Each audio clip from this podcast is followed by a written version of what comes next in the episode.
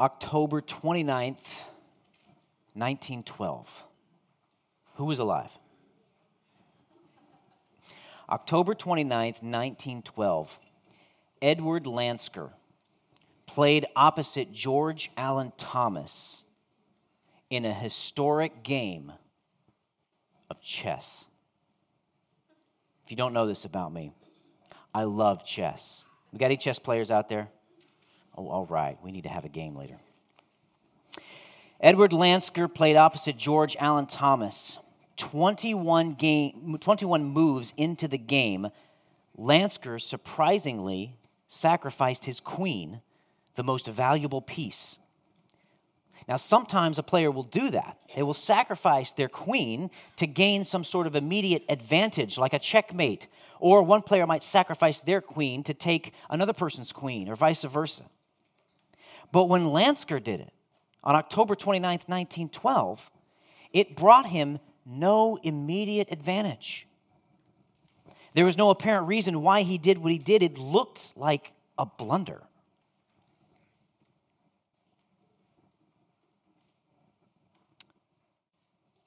It looked like his opponent, George Thomas, now had the upper hand. But 14 moves later, Lansker had Thomas in a checkmate. It was a brilliant sacrifice that couldn't be seen at the time. But by sacrificing his queen, Lansker forced Thomas into a series of moves that trapped Thomas's king and won the game. Now, this morning, we're going to continue our study of the book of Esther, and we're going to meet our villain. Every good story needs a good villain. What would Star Wars be without Darth Vader? It would be just Star.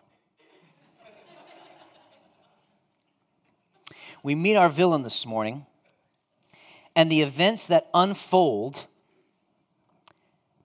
seem to put the people of God in a desperate place. At the end of this chapter, it actually appears like the enemy has the upper hand. Where is God? What is he doing? Today, as we read our passage, I want to outline for you four events. Three of them actually build on each other. Four events from our story. So let's dive into chapter 3. Join me, if you haven't already, in Esther chapter 3, verse 1. After these things, King Ahasuerus promoted Haman the Agagite, the son of Hammedatha, and advanced him and set his throne above all the officials who were with him. Now, the after these things obviously is a reference to all the events that happened in chapter 2 that we looked at last week.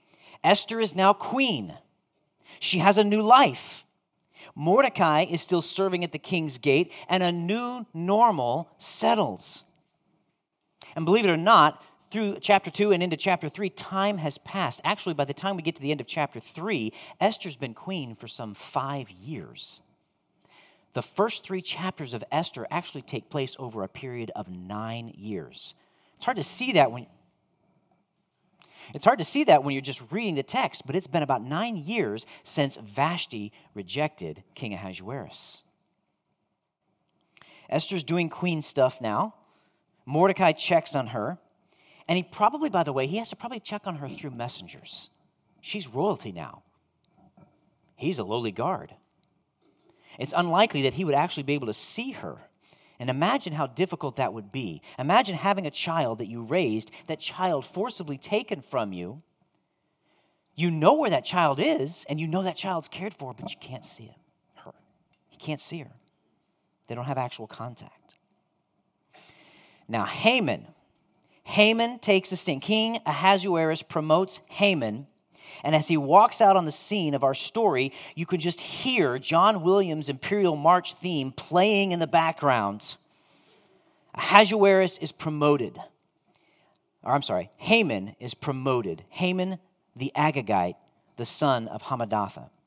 Now, you might remember last week that I told you that one of the reasons we have genealogies in the Bible is to make connections to biblical characters. Last week, we saw that Mordecai was a Benjaminite likely distantly related to Kish, King Saul's father. Haman is called here in our text an Agagite. Haman is somehow connected to Agag. Agag was king of the Amalekites, and the Amalekites were descendants of Amalek, who was grandson to Esau. There was much hostility between Israel and the Amalekites. So much hostility that God actually pronounces a curse on the Amalekites in Exodus chapter 17. You can read this on the screen. God says to Moses, Write this as a memorial in a book and recite it in the ears of Joshua, that I will utterly blot out the memory of Amalek from under heaven. As curses go, that's pretty bad. Years after the Exodus, in 1 Samuel 15, you may remember the story, King Saul was sent to destroy the Amalekites. This is where King Saul failed. He was told to go in and completely destroy the people, destroy the king, destroy even the livestock, just take it all out. But he didn't do that. He stopped short. He left the king alive, he left the livestock alive. Samuel the prophet actually kills King Agag when Saul failed to do so. Fast forward 550 years. Haman here is called an Agagite. Now, there's actually two theories about this. One is that Haman is an actual descendant of Agag. And although hundreds of years has passed, there is still hostility between Israel and Amalek. In this theory, both Haman and Mordecai realize who the other person is. Think of the irony. Think of the irony for just a second. Amalek's not a nation anymore, Israel's not a nation anymore. But you have a descendant of Saul and a descendant of Agag in Persia. That's one theory, like I said. There's also another theory. Excuse me. It's actually hard to prove that Haman is a physical descendant of Agag. Often, the Jews would associate any enemy of Israel with Agag. Sometimes, if, if, if there was an enemy of Israel, they would just be called an Agagite.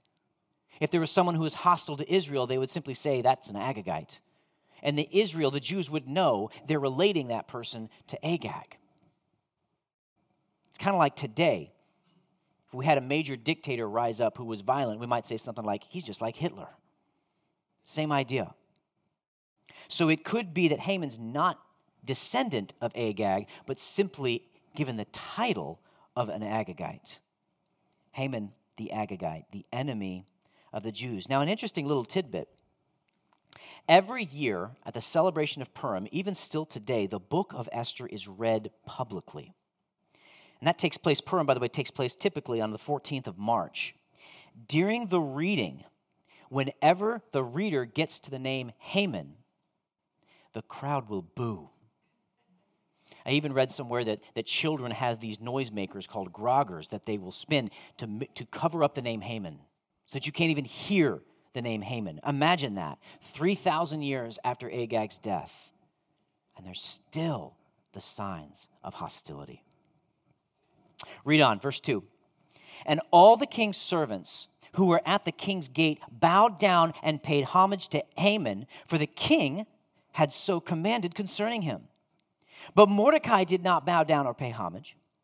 Then the king's servants who were at the gate, king's gate said to Mordecai, Why do you transgress the king's command? And when they spoke to him day after day, and he would not listen to them, they told Haman in order to see whether Mordecai's words would stand, for he had told them that he was a Jew.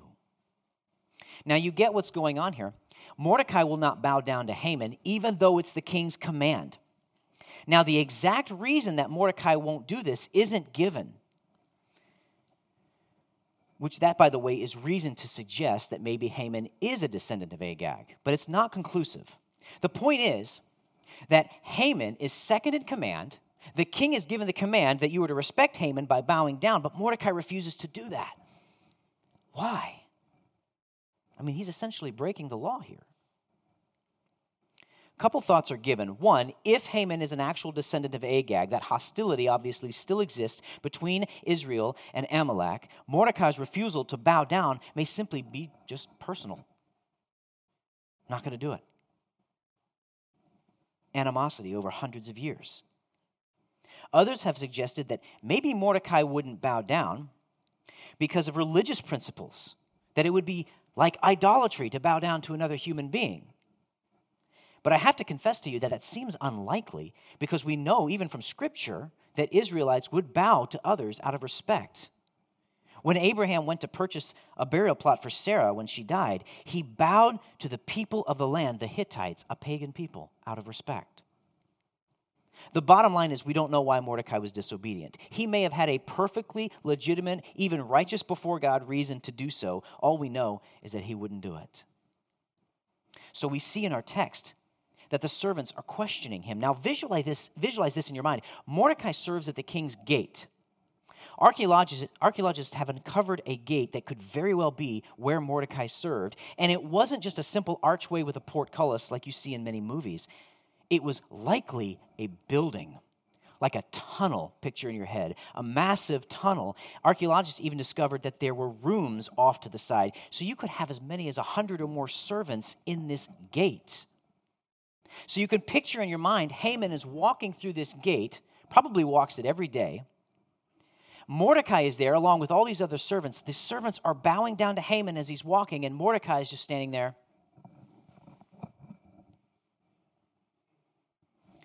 Could go completely unnoticed. You have all those people bowing down, and we know that often royalty doesn't even regard servants. Haman probably doesn't even see it. He's just walking along, servants are bowing, Mordecai's standing off to the side. But the servants around Mordecai would, of course, noticed. And they question him. And they find out that he's a Jew, which is interesting because he told Esther not to say anything about that. Why did he tell them he was a Jew? Well, maybe he just got tired of being pestered about it.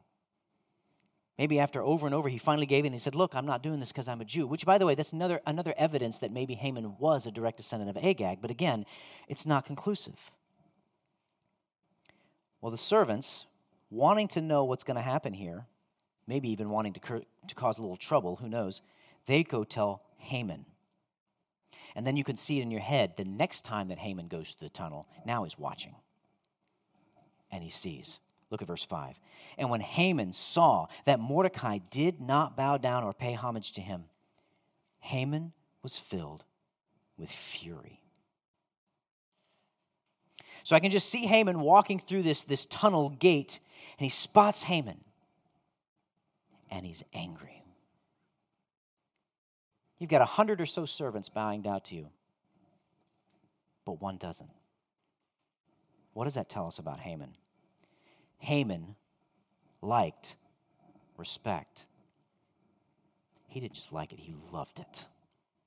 He didn't just love it, his whole identity was wrapped up in being respected by others. He wanted others to be subordinate to him. And we actually see that idea being played out in Haman's life through the rest of the book of Esther. Haman sees Mordecai. Mordecai won't bow. Haman's furious. Look at verse 6. But he disdained to lay hands on Mordecai alone. So, as they had made known to him the people of Mordecai, Haman sought to destroy all the Jews, the people of Mordecai, throughout the whole kingdom of Ahasuerus. That phrase there, but he disdained, communicates the idea that simply dealing with Mordecai was not enough. Simply dealing with Mordecai was beneath Haman's dignity all the Jews had to suffer.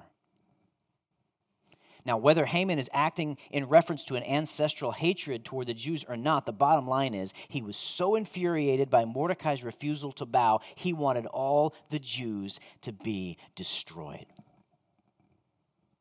Now, you know, it's bad enough to want revenge on someone. It's bad enough to want to get back at someone. In fact, everyone in this room has felt that. Just remember the last time you got cut off in traffic. What'd you want to do? You wanted to ram them. I'm convinced this is why that God didn't make me a Jedi. I'd be flinging cars off the road. Anyway, it's natural to want to get back at people. It's wrong. Jesus didn't get back at those who wronged him, but it's natural to want to get back at somebody. But I have to wonder if anyone in this room has ever felt the desire to not just get back at the person who wronged them, but to get back at their entire family. I'm not just going to hurt you, I'm going to hurt your mama, your daddy, and your third cousin. Why all this hatred? You know, it's interesting. There's a parallel here to chapter 1. One of the things I've noticed is that the men in power in Persia, they overreact. Think back to chapter 1.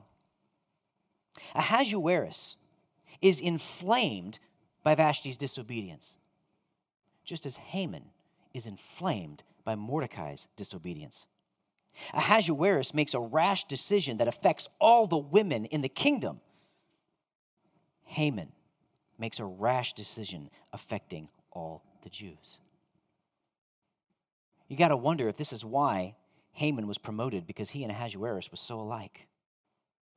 Haman's in a place of power, and Mordecai's defiance, for right or for wrong, was all that was needed for Haman to act. It's been a while to, to get to your first point, but here it is a vexing offense.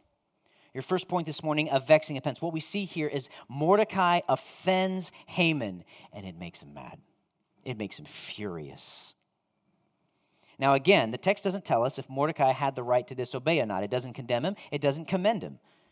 He could have been perfectly righteous in the sight of God for doing what he did. But I do want to point something out about our actions. Our actions, for right or for wrong, have consequences. Mordecai's actions led to great consequences. One act of disobedience affected an entire nation. So let me just challenge you this morning be thoughtful about your convictions. Be thoughtful about your convictions. I'm not take, saying don't take a stand. I'm not saying, you know, if the possibility of your consequences should, if it's, if it's a great consequences or, or a result of your taking a stand, then don't do them. That's not what I'm saying. What I'm saying is we ought to give careful thought to our convictions. We ought to give careful thought to what our convictions are and how we follow them. You know, I once heard a story of two street preachers. Both stood on the street corners proclaiming the gospel. Both were approached by the police and told they needed a permit to preach in that city. One of the street preachers raised all kinds of ruckus government overreach, persecution, all that, and he wound up in jail. The other street preacher humbly went to City Hall, got a permit, and went back to proclaiming the gospel. Both men were following their convictions to preach the gospel in the streets, but the one who raised a ruckus honestly did more damage to his witness so, my challenge to you is follow your biblical convictions, absolutely, but we should give careful thought as to how we do that. Can you follow your convictions in a way that is peaceful, a way that is humble, a way that brings honor to God? Now, back to our story. Haman's fury has led him to desire the destruction of the entire Jewish people. Why? I mean, stop and think about it again. He was second in command of the entire Persian Empire. He could have easily just had Mordecai executed, but that wasn't enough. Now, doubtless, anti Semitism is playing a huge part here. I believe that. But I also believe there's something else going on under the surface. Who would relish in the destruction of the Jews? Who would love to blot out God's people, thus preventing the Messiah from coming? Who would see the destruction of the Jews as God's defeat? Satan. Is there an undertone of satanic forces here at work? I think so. Without the Jews, God's promises are void. No Messiah, no Savior, no hope for mankind. And you know, we've seen this over the course of history, haven't we? How many times has the nation of Israel been under threat? How many times have the Jews faced possible annihilation. Why? Because God made a covenant with them. And He's working even now to restore that nation, and Satan hates that. What's going to happen next? Join me in verse 7. In the first month, which is the month of Nisan, in the twelfth year of King Ahasuerus, they cast pur, that is, they cast lots, before Haman day after day. And they cast it month after month till the twelfth month, which is the month of Adar. Here's your second point a vicious plot. So, a vexing offense leads to a vicious plot. Now, notice that the authors in verse 7 he starts off telling us what time of year it is in the first month, which is the month of Nisan. Now, that might not mean anything to us on the surface, but there's a reason why he's telling us that. The original readers would have read that and would instantly thought, Passover. That was the time of the Passover. That was the time the Jews should have been celebrating Passover.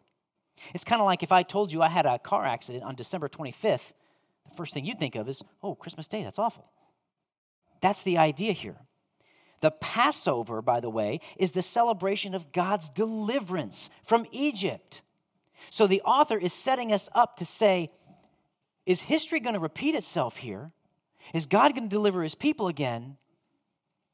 Or the Jews doomed? Now, you've probably heard about this idea of casting lots. Pur is the Babylonian word for lots, and it, it had the idea of rolling cubes like dice with markings on them. The practice was used of making decisions. Haman is using the practice to determine when would be the best time to carry out his plan. He's trying to figure out when is going to be a good time. He's got a plan already. He's got a plot. He wants to know when would be a good time to carry this plot out. It was a means of divination, it was a way of consulting the gods. Today, it'd be like observing the horoscope to try to figure out one's best course of action. Now, it's interesting to note, though, that the Israelites also used lots. You've probably read about them in the Old Testament. The priests actually kept what they would call the Urim and the Thummim in a pouch on their, on, the, on their ephod, which was a garment they wore. But the difference there is God told them to do that. Remember, this is pre Holy Spirit poured out. One of the ways that God communicated with his people is through the Urim and the Thummim. Haman's lots land on the 12th month, which is about February, March in our time frame. So there's an approximately an 11th month interval between what Haman is doing now and when he's going to carry out his plan. So having that time frame in mind, he goes to the king. Look at verse 8. Then Haman said to King Ahasuerus, there is a certain people scattered abroad and dispersed among the peoples in all the provinces of your kingdom. Their laws are different from those of every other people, and they do not keep the king's laws, so that it is not to the king's profit to tolerate them. If it please the king, let it be decreed that they be destroyed. And I will pay 10,000 talents of silver into the hands of those who have charge of the king's business, that they may put it into the king's treasuries. Now, just think about how casual, how subtle, how Haman withholds details. I can almost hear the serpent in the garden whispering, Did God actually say? Haman, no details. There's a certain people, they have different laws. It's not to your profit to keep them around. Then he offers 10,000 talents of silver, which would approximate to 375 tons. One author, by the way, says, or one commentator rather, says that that would probably have appealed to the king after his great loss in fighting Greece, which we learned a couple weeks ago. But watch what happens. Verse 10. So the king took his signet ring from his hand and gave it to Haman, the Agagite, the son of Hammedatha, the enemy of the Jews. And the king said to Haman, The money is given to you, the people also, to do with as it seems good to you. In other words, keep the money, do what you want with the people no questions asked. I told you last week that Ahasuerus was not a great leader, and this is evidence. He doesn't inquire one bit, he doesn't ask one question. Who are these people? What kind of laws do they have? How is it not an advantage for me to keep them right? No questions, just whatever. Do what you want.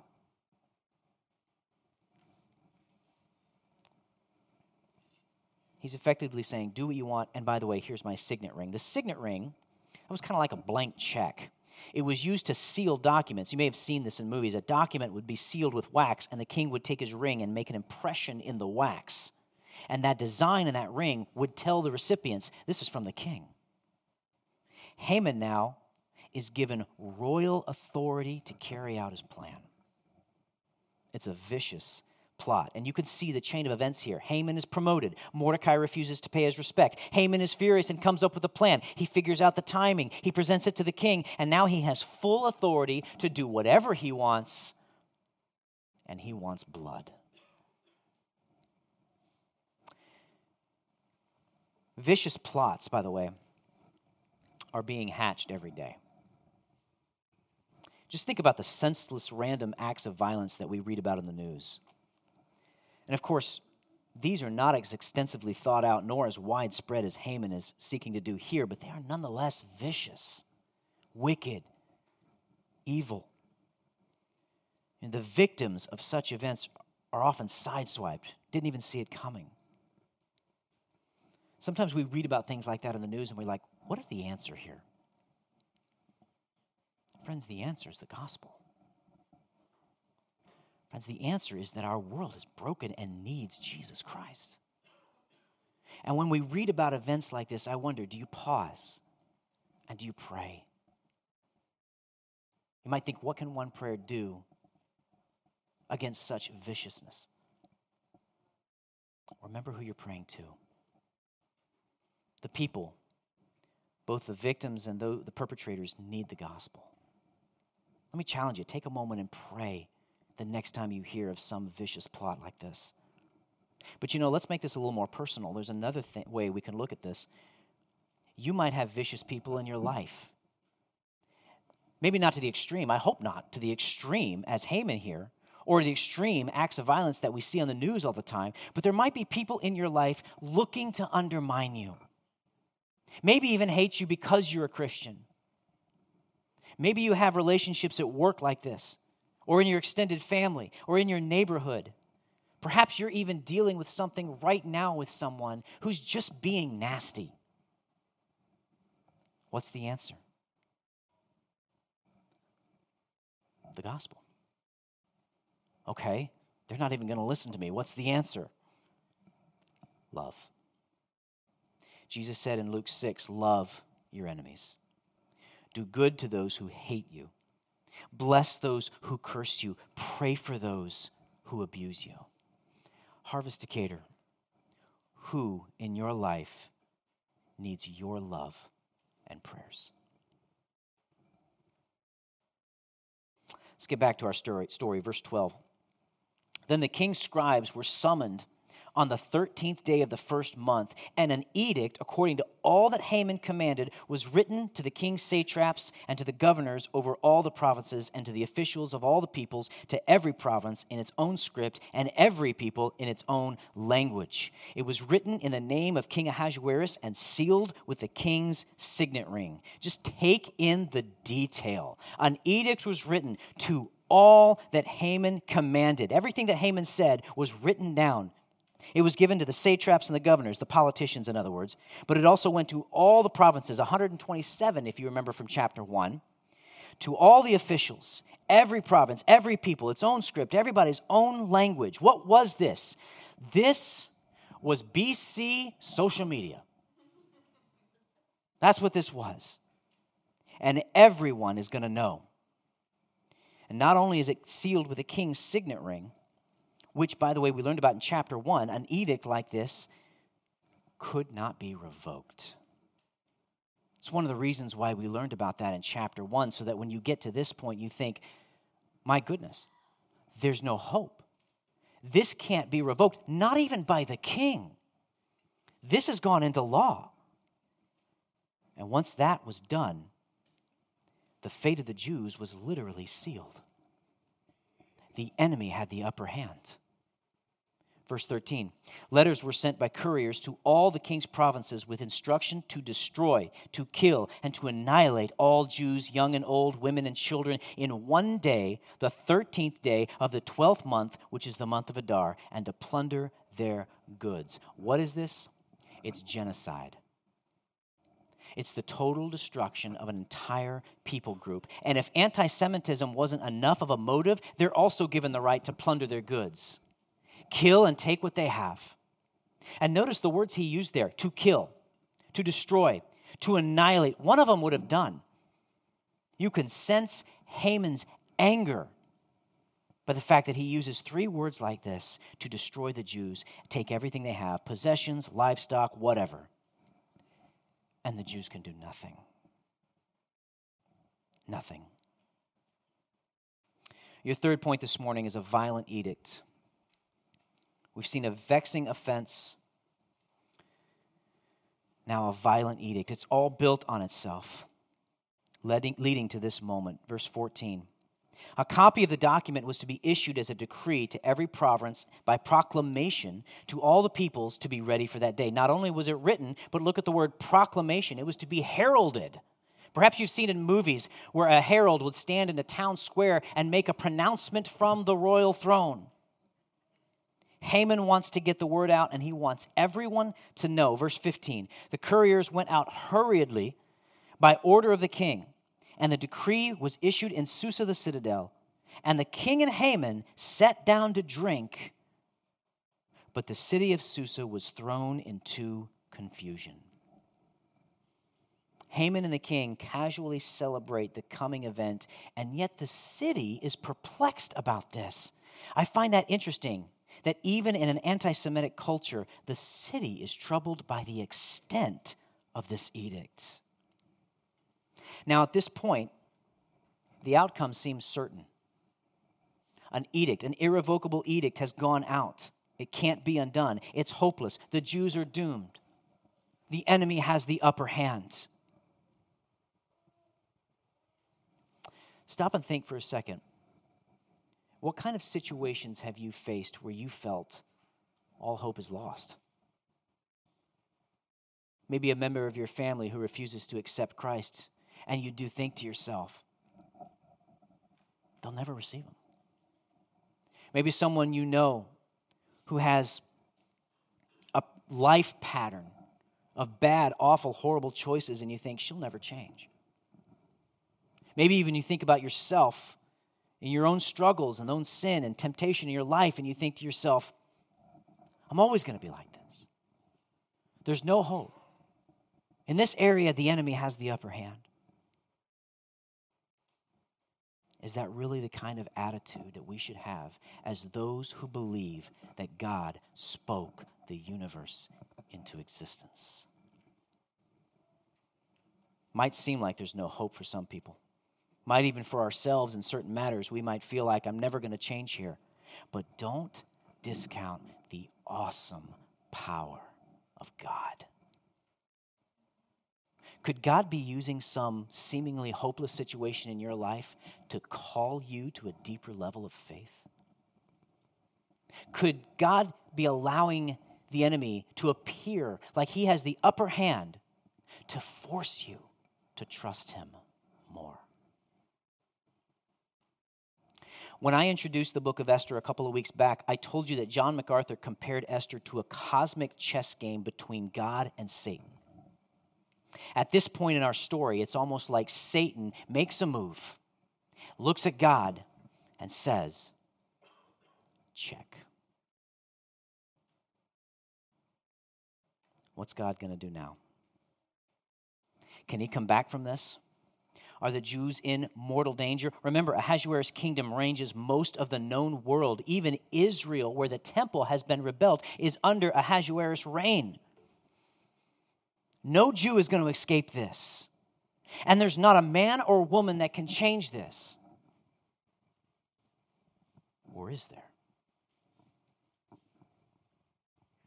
You know, winning at chess is all about making strategic moves, even early on in the game. It's God's turn here. What's He going to do? Brothers and sisters, He's already done it. When I began this sermon, you might have thought that I skipped something. I did, but it was intentional. I'd like you now to back up to chapter 2. We ended chapter 2 with Esther becoming queen, but we didn't go into verses 19 through 23. I'd like to read that now. Now, when the virgins were gathered together the second time, Mordecai was sitting at the king's gate. Esther had not made known her kindred or her people as Mordecai had commanded her, for Esther obeyed Mordecai just as when she was brought up by him. In those days, as Mordecai was sitting in the gate, Bigthan and Teresh, two of the king's eunuchs who guarded the threshold, became angry and sought to lay hands on King Ahasuerus. And this came to the knowledge of Mordecai, and he told it to Queen Esther, and Esther told the king in the name of Mordecai. When the affair was investigated and found to be so, the men were both hanged on the gallows, and it was recorded in the book of the Chronicles in the presence of the king. I have one last point for you a prepared God. A prepared God.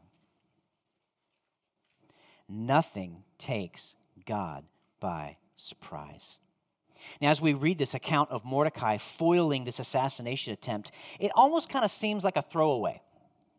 It had nothing to do with Esther becoming queen, it had nothing to do with what happens in chapter 3. It's just kind of there. Oftentimes, when you're watching a movie or you're reading a novel, sometimes things will happen early on in the story that just kind of seem there. It's like, what was the point of that? But then you find out later in the story that it ties in really well. There was an entire point to that that we may not have even seen coming. And that's what's happening here. You know, the first thing the original readers would have thought by finishing chapter 2 and starting chapter 3, the first thing they would have thought is, why wasn't Mordecai promoted? Kings would often do that. If you did a service to a king, he would reward you by promote you, promoting you. But Mordecai is forgotten. And the next thing we read in chapter 3, Haman is promoted. What's going on? Why was Mordecai passed up? You know, it's also interesting. This little section of scripture, chapter 2, verses 19 through 23, is actually, you can look at it as a mini summary of the entire book of Esther. There's a plot. Mordecai and Esther step in. They're right where they are, where they need to be, and stop the plot. Chapter 3 Haman is hatching a plot. What is God going to do about it? His people are in jeopardy. But the ironic thing, God has already put the pieces in place. We just can't see it yet. If this were a cosmic chess game, then chapter 2, 19 through 20 almost feels like a throwaway move. But what was the point of that? A sacrifice that didn't go anywhere. But this is going to come up later in our story. And if Mordecai hadn't saved the king, if Mordecai hadn't foiled this plot, well, you just have to come back and see what happens. But you know, we can learn something we can learn something from chapter 2, verses 19 through 23.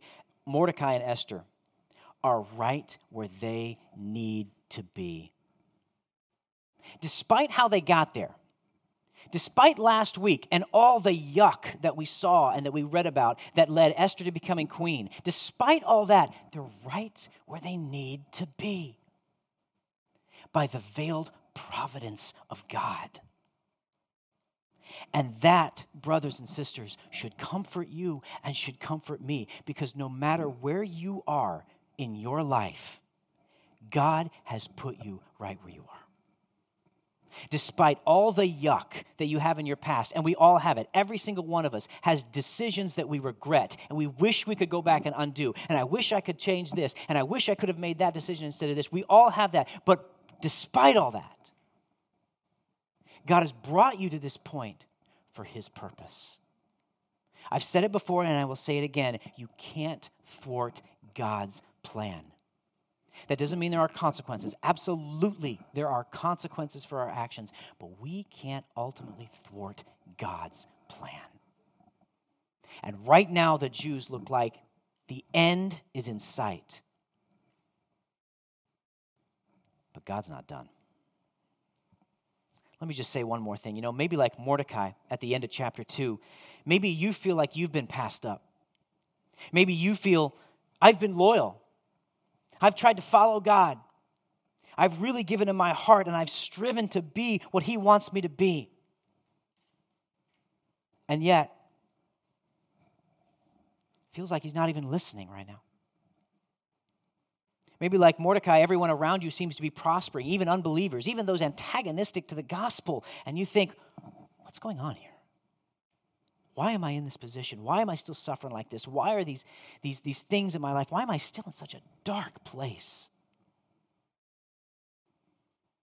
Maybe it feels to you like the enemy has the upper hand in your life. But, friends, God has you right where He wants you. And He's already put the pieces in place to deal with whatever situation you're in. We just can't see it yet. You know, when Jesus prayed in the garden, Father, if you are willing, take this cup from me, there was a plot. The Pharisees had hatched a scheme,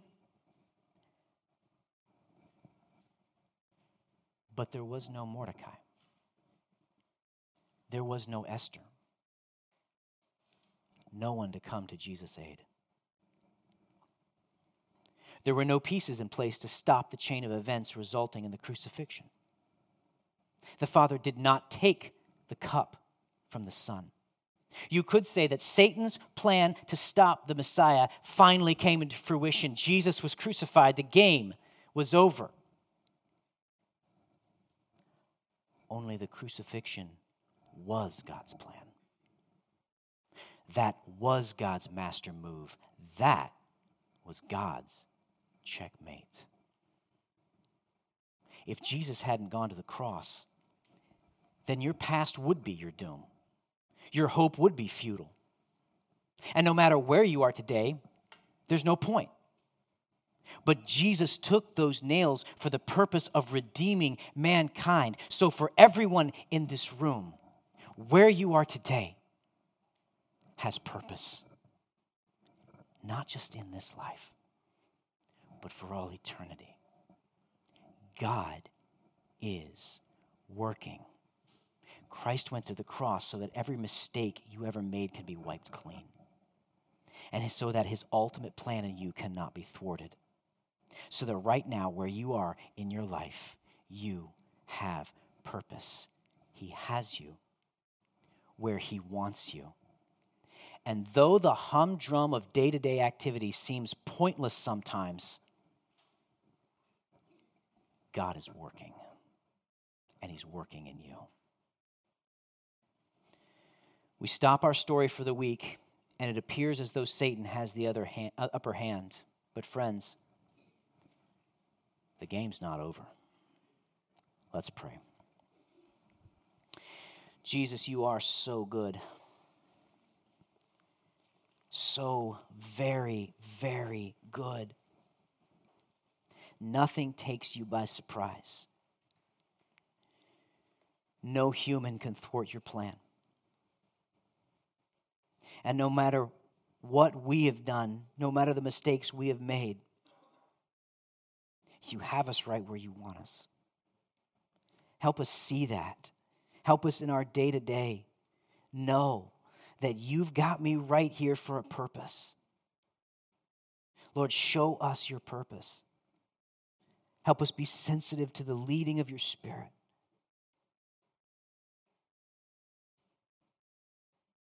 We love you and we praise you. Amen.